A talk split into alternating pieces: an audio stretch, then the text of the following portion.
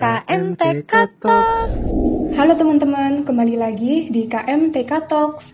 Nah, di KMTK Talks kali ini, aku, Dera Nur Anggraini, bakalan nemenin teman-teman buat ngomongin tentang what if you were to be a chemical engineering student again. Gimana sih kalau misalkan alumni yang udah kerja, balik lagi jadi mahasiswa? Kira-kira ada nggak sih hal-hal yang mau dilakukan lagi?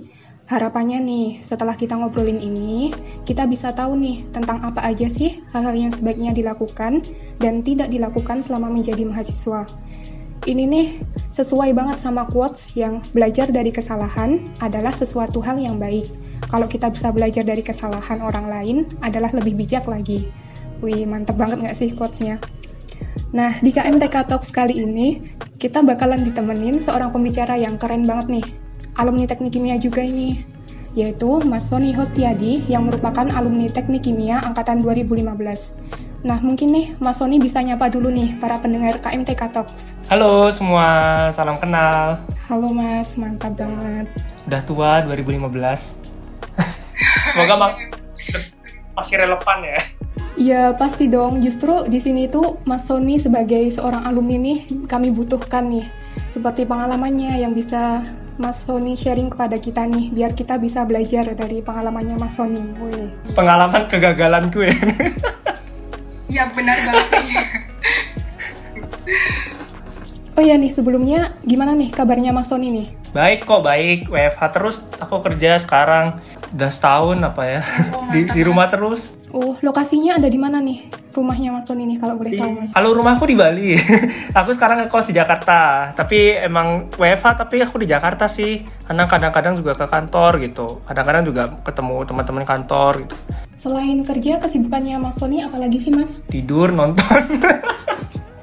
Oh iya, bener. Menikmati hidup gitu. Olahraga sih harus tuh. Oh iya bener banget, olahraga itu harus. Tapi kadang kayak perasaannya males gitu ya Mas kalau misal olahraga. Oh kalau aku enggak sih, asik. aku rutin sih olahraga. mantap banget.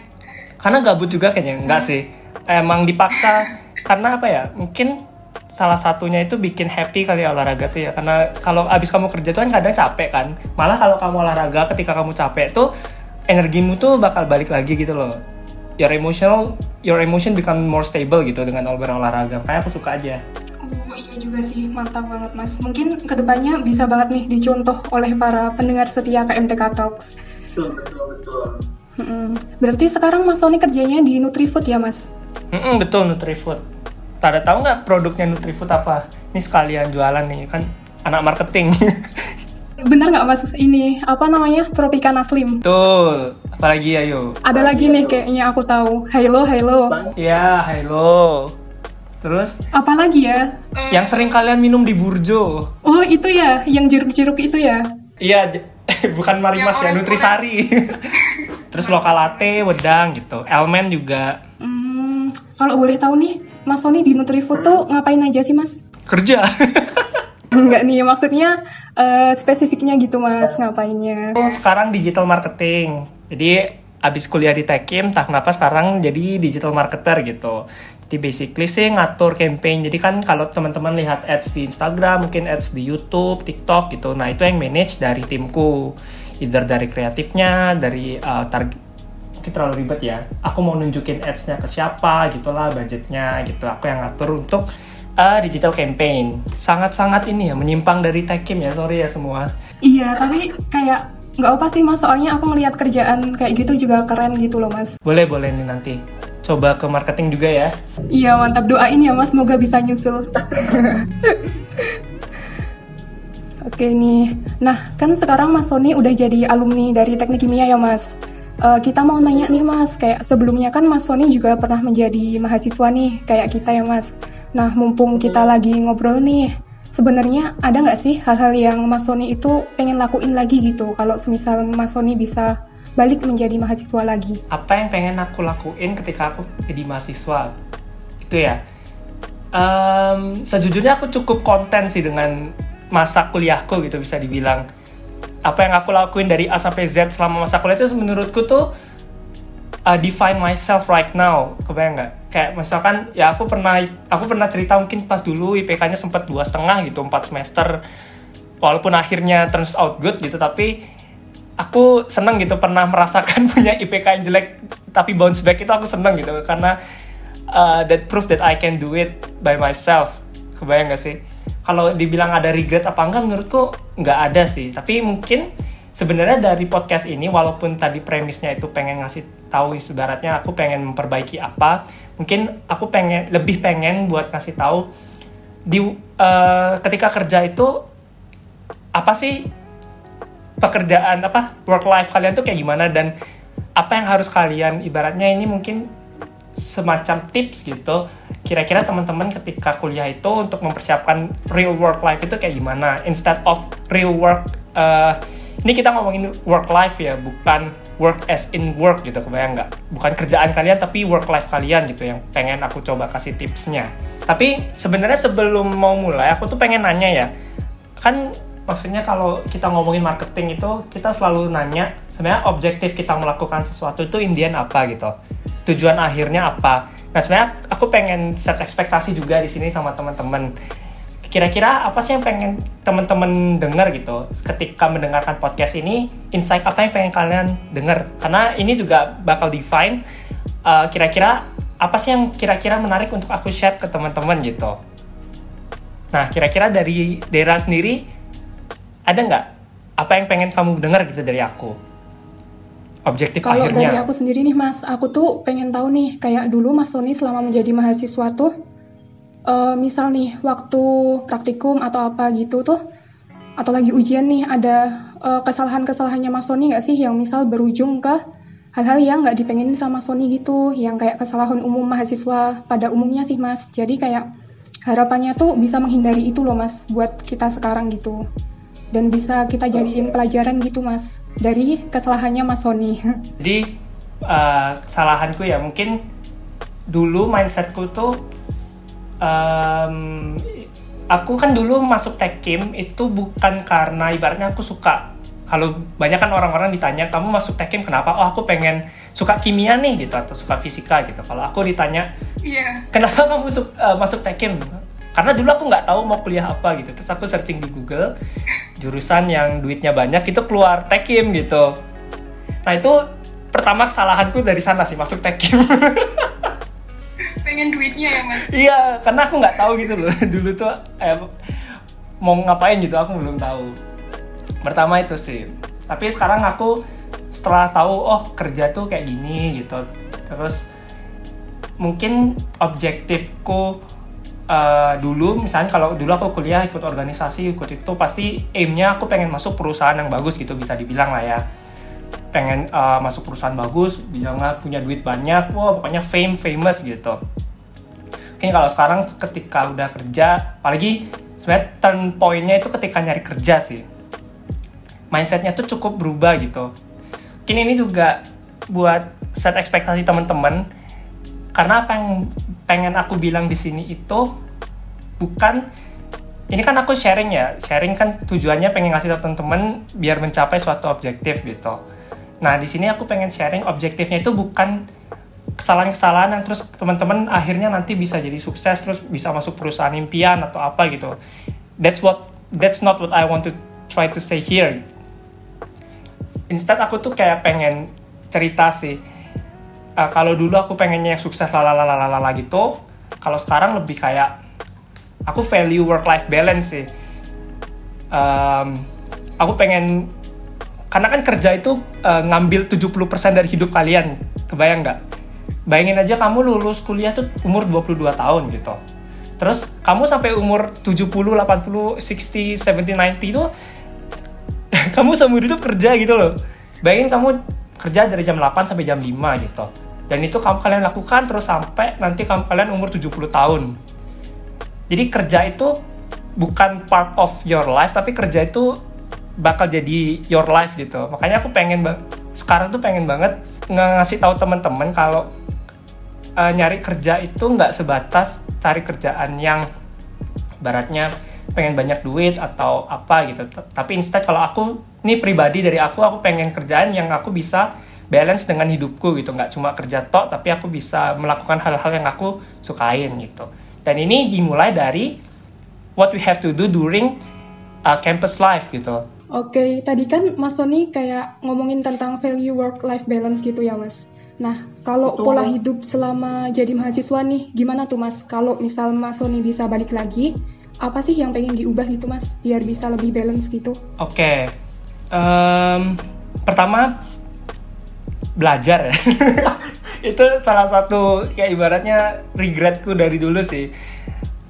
Em, aku baru sadar kalau harus belajar lebih giat itu ketika mungkin semester 5, semester 6 gitu ya ketika IPK aku udah jelek banget terus eh, teman-temanku udah kayak ibaratnya eh, mikirin TA gitu. Sedangkan aku IPK dua setengah itu kayak ngimpi gitu loh mau aduh mikir TA gitu harus IPK 3 dulu baru bisa TA nah itu poin di mana aku baru mulai mikirin em, studiku nah yang pertama yang pasti do studies ya atau enggak nanti kalian bakal regret kalau enggak seperti itu.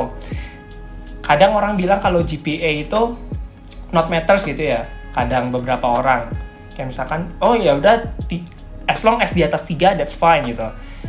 Tapi ketika udah sampai di posisi ini gitu ya aku melihat terutama sebagai orang yang di professional work gitu GPA really matters. Mungkin tergantung pada industrinya juga ya. Misalkan kamu kalau ngomongin FMCG kayak aku gitu kamu bandingin mungkin sama oil and gas atau mungkin sama uh, industri lain itu mungkin karakternya beda ya. Mereka mungkin butuh GPA yang nggak terlalu besar gitu untuk yang industri lain. Tapi kalau we talk about FMCG gitu uh, GPA cum laude itu matters a lot. Kebayang nggak? Karena ini sebenarnya studi internal sih. Lebih ke ada studi yang ngeliatin kalau gimana sih hubungan antara GPA dan juga performance orang ketika kerja. And turns out kalau orang-orang yang memiliki GPA lebih tinggi cenderung lebih uh, performance-nya lebih bagus gitu. Dan itu menjadi tolak ukur bagi bisa dibilang industri yang fast pace. Kayak misalkan teman-teman mau kerja di FMCG atau kerja di startup atau kerja di tech company gitu kayak Google. That matters a lot. Jadi GPA itu lebih semacam kayak mungkin safety net untuk teman-teman gitu kali ya. Berarti ini ya Mas, kalau semisal ada orang yang bilang, Allah IPK itu nggak terlalu penting buat kerjaan, gitu nggak sepenuhnya bener ya Mas? Totally wrong sih menurutku. GPA itu eh, ya selain ilmu gitu ya. Walaupun mungkin bisa dibilang walaupun teman-teman nggak suka sama materi sama pelajarannya itu, itu bukan menjadi suatu landasan untuk teman-teman bisa ignore that uh, score gitu. Karena waktu kerja pun uh, nggak semua hal yang teman-teman kerja itu akan teman-teman suka, bayang nggak? Tapi teman-teman harus excellence di dalam itu. That's real work gitu loh. Aku dulu nggak suka teknik kimia sejujurnya ya. Empat tahun tuh aku kayak ini belajar apaan sih? Akhirnya ketika lulus aku pokoknya aku nggak mau kerja di bidang teknik gitu. Oh, jadi itu alasannya. Iya, jadi dulu tuh juga kenapa IPK segitu kan aku mikir anjir nih belajar fisika, belajar kimia aduh nggak suka banget aku dan emang nggak passion. Jadi ya Iya, emang tapi maksudnya teknik kimia. iya, karena dulu tuh aku mikirnya banyak duit aja gitu. iya iya, ngejar duit. Kebayangkan ya, jadi kayak um, I'm not doing what I like, tapi uh, nggak itu nggak nggak bisa jadi alasan teman-teman buat nggak bagus di sana gitu sih. Satu ya mungkin yang aku pengen kasih tahu ke teman-teman, walaupun nggak suka mungkin nggak suka tekim atau memang gimana gitu, in real life nantinya walaupun nggak suka sama kerjaan sama apa you have you need to be excellent gitu. Itu sih. Kalau dulu tuh uh, mungkin aku orangnya kurang curious ya jadi selain masalah studiku aku udah tahu aku nggak suka sama tekim gitu ketika dulu.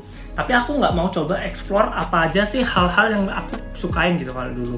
Dulu kan aku ya udah kalau uh, aku nggak suka nih sama teknik kimia ya udah aku jalanin dulu tekimnya gitu sampai lulus. Aku uh, I'm not exploring enough menurutku sih jadi mungkin ini saran buat teman-teman juga yang di tekim yang suka tekim pun nggak suka tekim gitu. Karena ada dua tipe orang yang suka tekim dan nggak suka tekim gitu. I encourage to travel a lot sih. Explore a lot either it's by traveling reading a book or something like that gitu. Jadi nggak nggak don't focus to one paradig parad- paradigma yang caklek gitu kebayang nggak sih? Kayak ini salah satu contoh aja. Dulu kan aku sempat jadi barista juga ya. Sempat jadi barista. Iya. uh, beberapa bulan mungkin enam bulan tujuh bulan. Walaupun uh, ya bisa dibilang coffee shopnya bukan coffee shop yang kayak Starbucks yang bagus banget gitu. Ya coffee shop kecil local coffee shop. Coffee shop lah yang kecil di corner of the street gitu. Tapi menariknya ya ketika aku wawancara gitu ke perusahaan walaupun aku aku kabit hopin. Aku kabit hopin aku ketua NSC gitu. Bisa bilang aku bangga lah, aku tulis di CV ku kayak gitu but and at some uh, section itu aku tulis juga barista dan aku pernah part time sebagai guru gitu kan guru SMA surprisingly tuh yang ditanya mostly uh, involving that area gitu loh bukan yang terkait aku kabit atau ketua NSC gitu. Karena mungkin ya um, dilihat itu sebagai sesuatu yang added value to us gitu. Ngelakuin sesuatu yang di luar expertise-mu itu salah satu hal yang dinilai berharga buat uh, perusahaan. Jadi be curious ya menurutku jangan stuck to one paradigm paradigm gitu. Um, explore either itu uh, organisasi apa yang kalian suka either itu explore mungkin kalian pengen part time gitu. Karena dulu salah satu uh, pertimbanganku kenapa nggak mau part time kan takut clash sama either itu organisasi lah either itu study lah. Itu sih menurutku selama kuliah don't be afraid to explore things. Kalau mau part time coba part time gitu. Kalau whatever it is it will be good for you.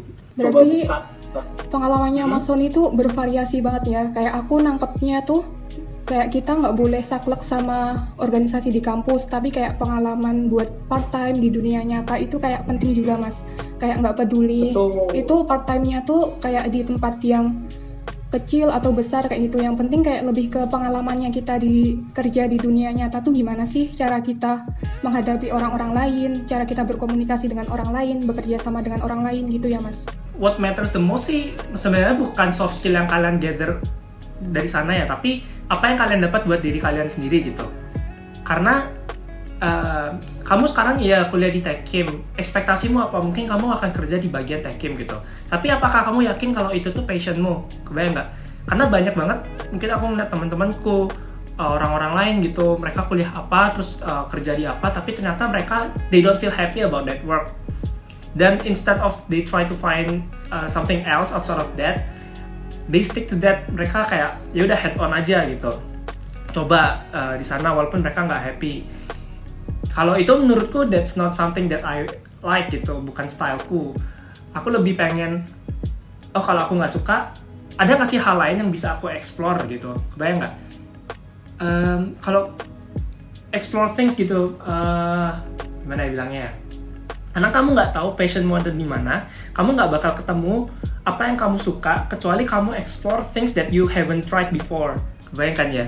Mungkin lebih ke sana ya Yap, yap, kebayang. Heeh. aku juga awalnya nggak tahu kalau digital marketing tuh asik ternyata sampai aku nyoba sendiri gitu Berarti ini ya kayak passionnya Mas Sony itu ada passion di digital marketing gitu ya Mas? Soalnya kalau dibilang passion sih belum tahu ya, tapi daripada kerjaan bilang ketekiman, aku lebih enjoy kerja di digital marketing gitu. Sebelumnya tuh pas aku ngelamar kerja tuh bener-bener kayak kebayang, aduh aku lulusan teknik, paling nggak yang nggak teknik apa ya, paling ya supply chain gitu loh. Nggak pernah kepikiran kalau mungkin brand management atau uh, bahkan ada temanku sekarang yang kerjanya di financial gitu. Kan menarik banget. Maksudnya dong jangan melimit kalian selama kuliah itu just for tekim related. Kalau kalian emang merasa tekim is not your thing. Coba mungkin finance or accounting or something like uh, digital marketing gitu semakin cepat mulai menurutku akan semakin advance kalian ketika nanti mempersiapkan diri untuk kerja Iya iya bener banget. Kayak eh, tadi kan Mas Sony sempat ini ya kerja di digital marketing gitu. Kayak awalnya tuh gimana sih Mas kok bisa terjun di dunia digital marketing yang eh, dikatakan jauh banget gitu dari teknik kimia? karena di- jadi kan kalau Nutrifood itu kita uh, value-nya adalah kita agile ya. Orang itu we believe that people will do their best gitu. Um, Yap. jadi aku tuh sebenarnya ditempatin uh, kita nggak basically kita nggak ngeliat background sih. Kayak misalkan kamu mau lulusan apa we look at your portfolio gitu kira-kira yang cocok di mana langsung di put gitu. Kita believe kalau kamu tuh dari sana bisa belajar. Kebayang nggak jadi memang di encourage untuk kita tuh explore new things yang kita belum tahu kalau itu tuh sebenarnya semenyenangkan itu gitu kalau nggak suka pun nanti bisa request oh aku ternyata nggak terlalu suka nih di sini aku pengen coba ke sini dong jadi memang di encourage untuk lebih explore sih and that's something I get from my company gitu Berarti ini ya mas, kalau bisa dibilang tuh kan tadi uh, Mas Sony nggak terlalu suka dengan berkaitan kayak dunia tekim nih mas. Nah, Mm-mm. Sementara sekarang kan banyak nih mas yang kayak masih maba terus ngerasa salah jurusan gitu mas. Berarti ada solusi lain gitu ya mas, yang ngerasa salah jurusan itu selain pindah jurusan tuh ada solusi lain kayak maksudnya melakukan hal lain di luar tekim gitu mas. Iya. Em, terus gini ya. Aku nggak bilang misalnya aku nggak suka tekim tapi aku merasa tekim itu tidak memberikan apa-apa ke aku tuh itu salah banget sejujurnya. Bahkan aku merasa aku bisa sampai di posisi ini ngerjain digital marketing everything is because karena aku belajar tekim. Kebayang nggak? Karena apa tuh mas? Jadi Pelajaran yang mana nih? fun fact ya, jadi kalau kalian tahu brand manajernya Tropicana Slim, brand manajernya Elman gitu, siapa lagi ya? Brand manajernya Hilo, sem- semua yang jadi petinggi di marketing di tempatku, itu nggak ada yang berasal dari marketing. Bahkan eh, brand manajernya Tropicana Slim itu anak teki, orang tekim. Brand manajernya Elman tuh orang tekim. Brand eh, kalau Hilo tuh tekpang. Jadi emang yang di value tuh bukan hard skill kita untuk ngitung apa lupa namanya, absorber gitu-gitu tapi lebih kayak quantitative method kita untuk men-solve suatu problem lebih ke gitu sih and that's menurutku benar-benar valuable ketika aku 4 tahun kuliah di Tekim tapi selain itu coba aja maksudnya explore things yang menurut kalian menarik mungkin part time sebagai barista gitu kalau kalian tertarik kopi mungkin coba buat usaha apa gitu kecil-kecil aja yang penting mulai dulu gitu Bener banget sih mas. Kayak aku juga kadang tuh kayak ngerasa pengen ini mas, pengen nyoba jadi barista atau part time yang lain gitu. Tapi kadang kayak aku bingung gitu mas. Mending tuh kayak mulainya dari semester berapa sih mas? Soalnya kan kalau misalnya masih semester awal gitu, kadang masih ini ya mas, masih adaptasi gitu sama kampus. Kalau dari Mas Sony sendiri ada saran gitu nggak mas? Kayak mending dari semester berapa? nggak ada patokan sih menurutku kalau everything bakal lebih bagus kalau kamu mulai lebih cepat karena by the time ketika misalnya kamu semester 7 you have you already have become more uh, lebih jago di area itu mungkin kalau dulu kan orang-orang bilang oh jangan semester ini masih susah apa-apa akademiknya lalalalala gitu. Sebenarnya trade off ya maksudnya kalau kerja fast di lingkungan yang fast pace FMCG gitu kita nggak ada kata-kata kayak gitu kebayang nggak? Maksudnya oh ini sekarang keras eh, kerjaanmu banyak. Jadi nggak no opportunity untuk melakukan hal lain tuh ketika kamu kerja itu that's not some excuse menurutku. Karena you have to balance everything gitu. Kebayang nggak sih? Ya, oh, bener banget mas. Ya, jadi uh, sama kayak kuliah sih menurutku sekarang tuh. Salahnya mungkin salahnya mahasiswa tuh karena mereka kebanyakan pick up things dan nggak terlalu necessary untuk mereka gitu kan kali ya. Terlalu banyak kegiatan yang sebenarnya tuh impactnya tuh kecil ke hidup mereka gitu. Bayang nggak. Kayak kegiatan yang gimana tuh mas maksudnya? Em, apa ya? Kayak mungkin kalau aku dulu ya kan aku dulu semester 1 2 tuh bener-bener aku ikut lima organisasi atau enam ya atau tujuh gitu. Sebanyak itu gitu aku ikut organisasinya. jadi memang tiap hari itu kerjaanku pulang pulang kuliah meeting sama A pulang kuliah meeting sama B. Ini ya mas mahasiswa pura-pura ya? iya bener-bener Kuliah sampai subuh sampai apa gitu ikut loncat ini loncat situ. Tapi somehow it's a bit, it's a good thing tapi juga it's a bad thing sih. Jadi mungkin PR-nya adalah cari tahu yang mana yang kira-kira coba aja dulu bentar mungkin semester 1 2 bagusnya untuk explore things kali ya. Coba aja banyak hal dulu kalau ketika udah sampai semester 2 semester 3 baru pick up things yang kira-kira menurut kalian uh, itu menarik gitu. Sisanya buang aja harus pick priority gitu karena gini ini juga ter, uh, berhubungan sama teori T namanya T-shape people. Jadi kalau uh, T-shape people tuh adalah orang-orang yang lagi banyak banget dicari di ibaratnya leadership uh, company-company gitu lah bisa dibilang ya. T-shape people itu adalah kan T ini bentuk T. T itu kan ada yang ke samping, ada yang ke bawah kan. T ke samping itu adalah mereka yang punya broad knowledge. Jadi nggak cuma bisa dibilang nggak cuma kamu nggak cuma tahu tekim tapi kamu juga ngerti teknik sipil, teknik elektro, teknik apa teknik apa walaupun nggak se deep uh, itu gitu. Jadi knowledge-mu broad. Terus kalau yang ke bawah itu artinya kamu punya satu expertise yang kamu pinter di sana. Jadi T-shape people ini basically adalah orang-orang yang broad knowledge-nya bagus, tapi mereka punya expertise di satu hal aja. Nah mungkin itu bisa Oh, di shape iya, iya. dari kuliah sih menurutku. Kayaknya explore things tuh something that menurutku cukup uh, bagus sih. Berarti tadi kalau aku lihat nih, Mas, kayak Mas Sony itu kesibukannya banyak banget kan? Kayak jadi organisasi tadi tuh udah 7 sampai 8 gitu. Terus Mas Sony juga part-time jadi barista gitu.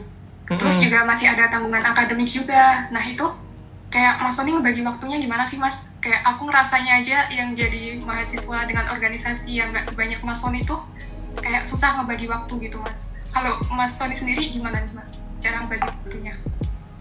Hmm, bagi waktu ya. Aku, aku sejujurnya ya sampai sekarang pun dengan kerjaan banyak tuh nggak pernah kayak eh, merasa bagi-bagi waktu itu aku nggak tahu ya sejujurnya. Karena I pick things up naturally kali ya. Kayak ya udah udah tahu jadwalnya oh besok aku harus punya hal yang aku pengen accomplish A B C D E. Sama kayak misalkan kalian juga panitia gitu ya.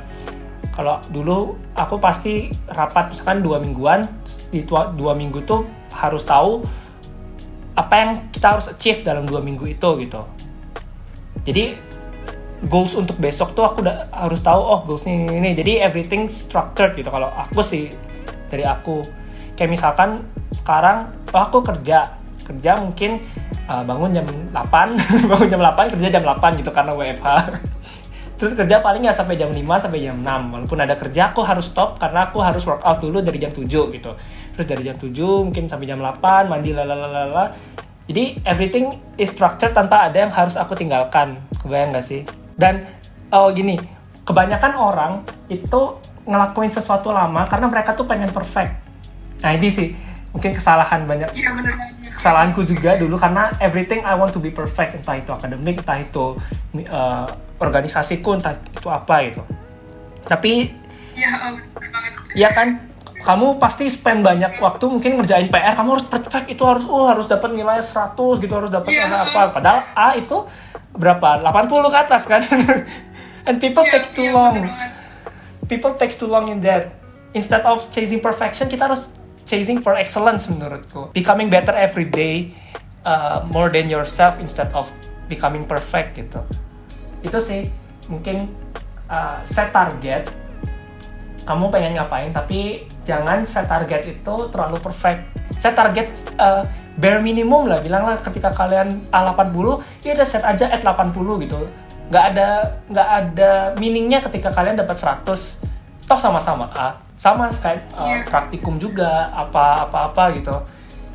Menurutku kalau misalnya kalian me- memang mau jadi orang yang lebih agile pengen explore things gitu itu sih kuncinya menurutku. Iya bener banget sih mas. Kadang kayak kebanyakan mahasiswa tuh kayak pengen perfeksionis di uh, dalam mengerjakan suatu hal gitu sampai akhirnya tuh uh, waktunya habis buat ngerjain itu ya mas. Padahal Betul. tuh masih ada banyak hal lain yang bisa dikerjain gitu. betul kayak ini contohnya juga KMTK tuh perfeksionis banget tau aku pikir-pikir Iya, sekarang Perfeksionisnya gimana tuh mas? Coba ya bayangin, aku nggak tahu ya kalau zaman kalian. Kalau zamanku dulu kita selalu mikirin, oh bidangku, eh, aku pengen kaderisasi si maba itu pakai event apa, terus habis kaderisasi mereka harus apa, terus harus apa. Jadi ada tiga event berbeda dalam satu waktu, belum ditambah sama bidang-bidang lain. Terus kita harus schedule, terus akhirnya jadi eh, kebanyakan nih event-event KMTK, terus kita bingung cara nguranginnya gimana. Nah itu perfeksionis banget itu. Iya nggak? Bener nggak? Disusun buat banyak banget kegiatan iya karena kita, mereka selalu pengennya everything's perfect padahal nggak juga. Karena terlalu aim for perfection intinya semua bakal nggak berjalan secara optimal sih menurutku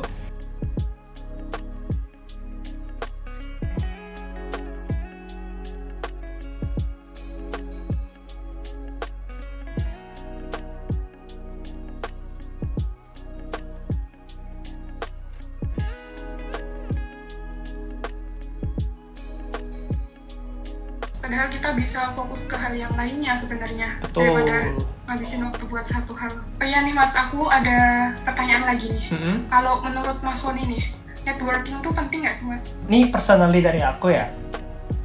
Iya. Mm-mm. penting-penting nggak penting sih. Kalau jujur dari aku aku buk, aku tipenya bukan yang terlalu suka networking. Mungkin ya aku I'm more of a bit of a intro- introvert gitu soalnya. Nggak terlalu suka ibarat kan ada orang yang bener-bener networking sampai aku pengen ke, eh, ke- ketemu sama misalkan yang perusahaan ini eh, yang anaknya perusahaan ini ya gitu misalkan yang anaknya perusahaan ini gitu. Menurutku mm, enggak enggak enggak butuh sih.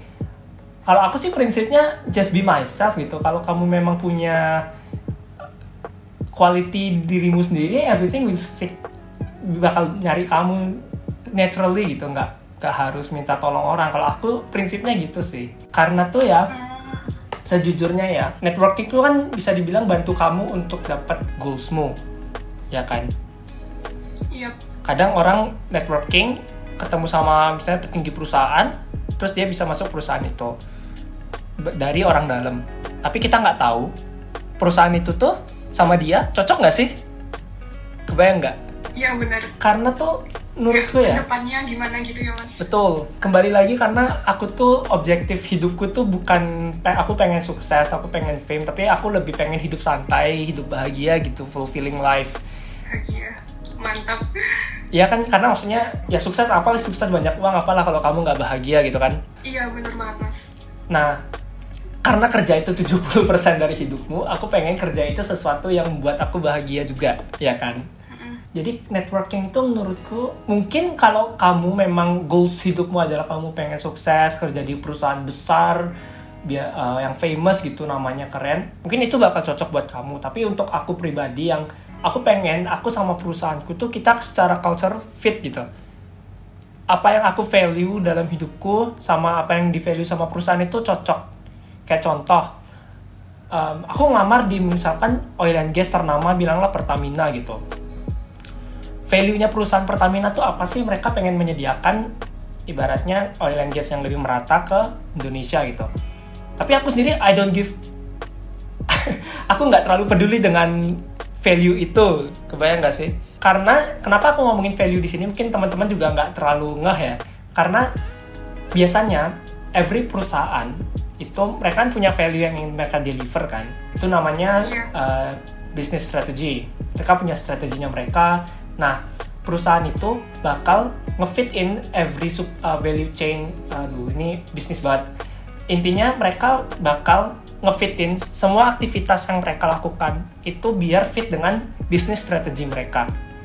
Kayak aku nanya deh kenapa kok startup itu kantornya pasti yang kantor kekinian millennials gitu terus orangnya muda-muda gitu tapi kenapa kok kalau kalian lihat uh, pabrik-pabrik uh, perusahaan-perusahaan pabrik gitu ya uh, produsen-produsen gitu kenapa kok mereka pasti lebih not less likely office-nya bakal kayak startup gitu kenapa coba Der? mungkin ini ya mas kalau misalnya startup kan biasanya kayak penuh dengan inovasi baru gitu mas Betul. nah terus yang banyak inovasi itu anak-anak muda gitu Mas. Betul. Nah, itu dari sana makanya mereka coba buat uh, office yang kira-kira bisa menarik talent-talent yang sesuai sama bisnis strategi mereka. Sama kayak FMCG, Unilever, Nutrifood gitu. Kita kita drive-nya itu adalah innovation buat produk-produk baru yang mungkin bisa buat viral gitu kan. Kita butuh mindset-mindset anak-anak muda, makanya kita coba bikin office-nya yang lebih uh, kekinian, mungkin gajinya juga kompetitif gitu ya, yang tertarik untuk orang uh, fresh graduate yang talentnya bagus gitu. Tapi mungkin Iya. makanya IPK-nya juga mereka set requirement-nya cukup tinggi IPK-nya gitu. beda sama mungkin perusahaan-perusahaan produsen uh, mungkin kayak misalkan bisa dibilang ini kok aku jadi ngomongin perusahaan ya? Uh, contoh lah contoh kakao uh, apa? Kok kakao sih? Apa kakao steel gitu.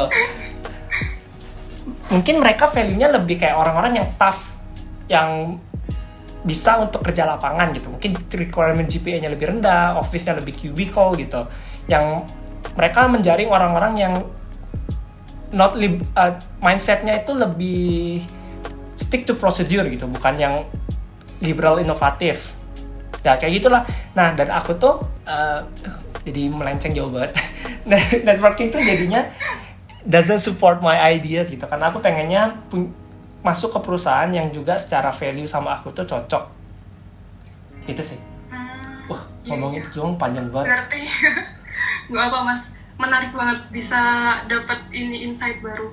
Berarti kayak uh, daripada kita cuma fokus ke networking kita juga harus fokus ini ya mas. Ngembangin bakat kita tuh apa. Betul that's the most important part sama sih. keinginan kita besok kerja ke mana gitu ya mas? Mm -hmm, betul tapi bukan berarti jadi oh, antisosial gitu ya. Maksudnya tetap harus komunikasi gitu. Kalau boleh tahu nih mas cara mas Sony dapetin pekerjaan mas Sony dulu gimana sih di Nutrifood itu? Interview. Nggak maksudnya ini dong mas kayak lewat apa gitu. Oh. ya bener ya mas lewat interview. Iya bener. Apply terus interview masuk deh. Iya mantap. Kayak apa ya mas ngejelasinnya? Aku sendiri juga bingung ngomongnya. Apa nih? Kayak caranya masuk Nutrifood tuh uh, apa aja gitu yang dibutuhin Nutrifood kayak waduh uh, eh, HR banget ini pertanyaannya. Jadi kembali ya ini sama kayak yang mirip mungkin mirip tadi yang aku sempat mention. Tiap perusahaan punya bisnis strategi yang berbeda maka mereka juga nyari talent yang berbeda-beda. Makanya ketika mungkin ini saran buat teman-teman misalkan nanti jadi fresh graduate gitu. Teman-teman misalkan oh ketua KM IPK-nya 4 juara lomba di mana-mana tapi kok nggak keterima di A? gitu. Mungkin bukan kualifikasi, kualifikasi teman-teman yang jelek tapi memang secara value nggak cocok sama perusahaan gitu. Sama um, kalau misalnya aku ngomongin Nutrifood bisnis strategi Nutrifood tuh yang seperti tadi aku bilang kita fast pace FMCG gitu. Butuh talent talent muda uh, yang kreatif ibaratnya inovatif gitu. Dan bukan mungkin bukan orang-orang yang terlalu saklek gitu kali ya. Dan aku mau ngomong lagi tapi ntar kalau HR ku dengerin ntar aku dimarahin jadi aku stop sampai sini. Waduh, cari aman aja ya mas. Cari aman aja. Intinya uh, find something that suits yourself gitu. Kalau kalian memang know yourself sih know yourself lebih dulu sih kalian orangnya kayak gimana. Kalau aku kan I know kalau aku tuh bukan orang yang bisa stick to rules gitu loh. Kayak misalkan harus rambutnya pendek. Ya Allah apa nggak ada hubungannya pekerjaan tuh sama rambut pendek gitu. Rambut harus hitam. Peduli amat gitu loh kebayang nggak? Kalau aku orangnya kayak gitu. Iya iya. Nah setiap orang beda-beda. Makanya setiap orang menurutku cari tahu dulu value kalian dalam diri sendiri apa. Lalu coba cari perusahaan yang secara value cocok sama kalian gitu. Kalian anak anak UGM kok gampang lah nyarinya. Aduh dengan nama UGM ya mas betul ini mas yang biasanya yang banyak pada penasaran tuh ini tentang kayak pas wawancara tuh mas kan wawancara tuh biasanya ini ya menegangkan kayak gitu nah dari mas Sony sendiri waktu wawancara di Nutrifood nih ada nggak sih kayak regretnya pas wawancara dulu apa oh harusnya dulu gini tapi Mas Sony itu melakukan kesalahan apa-apa atau wawancaranya Mas Sony lancar-lancar aja nih? Um, kayaknya ya. Sejujurnya eh, kalau kalian nanya regretku dalam hidup tuh apa, aku selalu bingung. Kayaknya aku merasa hidupku oke-oke aja sih, nggak nggak ada sesuatu yang aku bener-bener aduh aku kasih gitu. Karena aku cukup senang sih berada di situasi sekarang ini. Ini aku cerita mungkin for fun aja ya. Dulu pas aku interview gitu, kan aku interview face to face sama CEO ya sama CEO terus ada uh, head of divisionnya uh, mungkin 7 sampai 8 orang gitu jadi aku sendiri terus sempat ditanya kan itu di sana posisinya ada head of divisionnya dari plan gitu.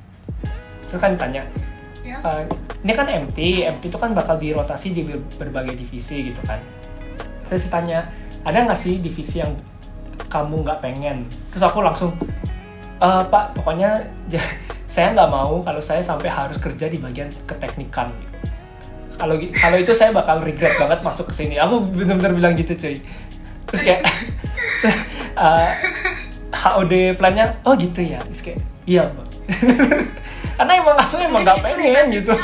Ini anak teknik tapi nggak mau ke teknikan. Iya, aku udah, aku udah pokoknya no, no, aku udah, aku udah tahu kalau misalkan aku kerja di bagian itu nggak bakal happy gitu, terus kayak ya udah, they value it dan aku seneng sih. Berarti kayak jujur kita nggak mau di bagian apa itu juga penting ya mas. Ya, Em, sekali lagi ya tergantung. Aku nggak pengen bilang apa yang aku bilang di sini tuh jadi patokan buat temen-temen, tapi at least uh, know yourself gitu. Kalau aku orangnya kayak gini, I act like that karena aku orangnya kayak gini gitu. Kalau teman-teman pribadi uh, pribadinya beda-beda, mungkin treatment yang harus dilakukan tuh beda-beda. Tapi itu cuma perspektif dari aku gitu. Mantap banget. Waduh, nggak kerasa ya mas, kita dari tadi ngobrol ternyata udah Hampir sejam waktu cuy. berjalan sangat cepat. Tapi emang seru banget sih kayak dengerin Mas Sony sharing-sharing itu jadi kayak tahu gitu gambaran ke depannya harus gimana gitu mas. Mm-mm. Jadi insightful banget sih. mungkin ini satu kalau mau ditutup nih aku ada satu hal penting yang pengen aku share juga Iya, gimana tuh mas?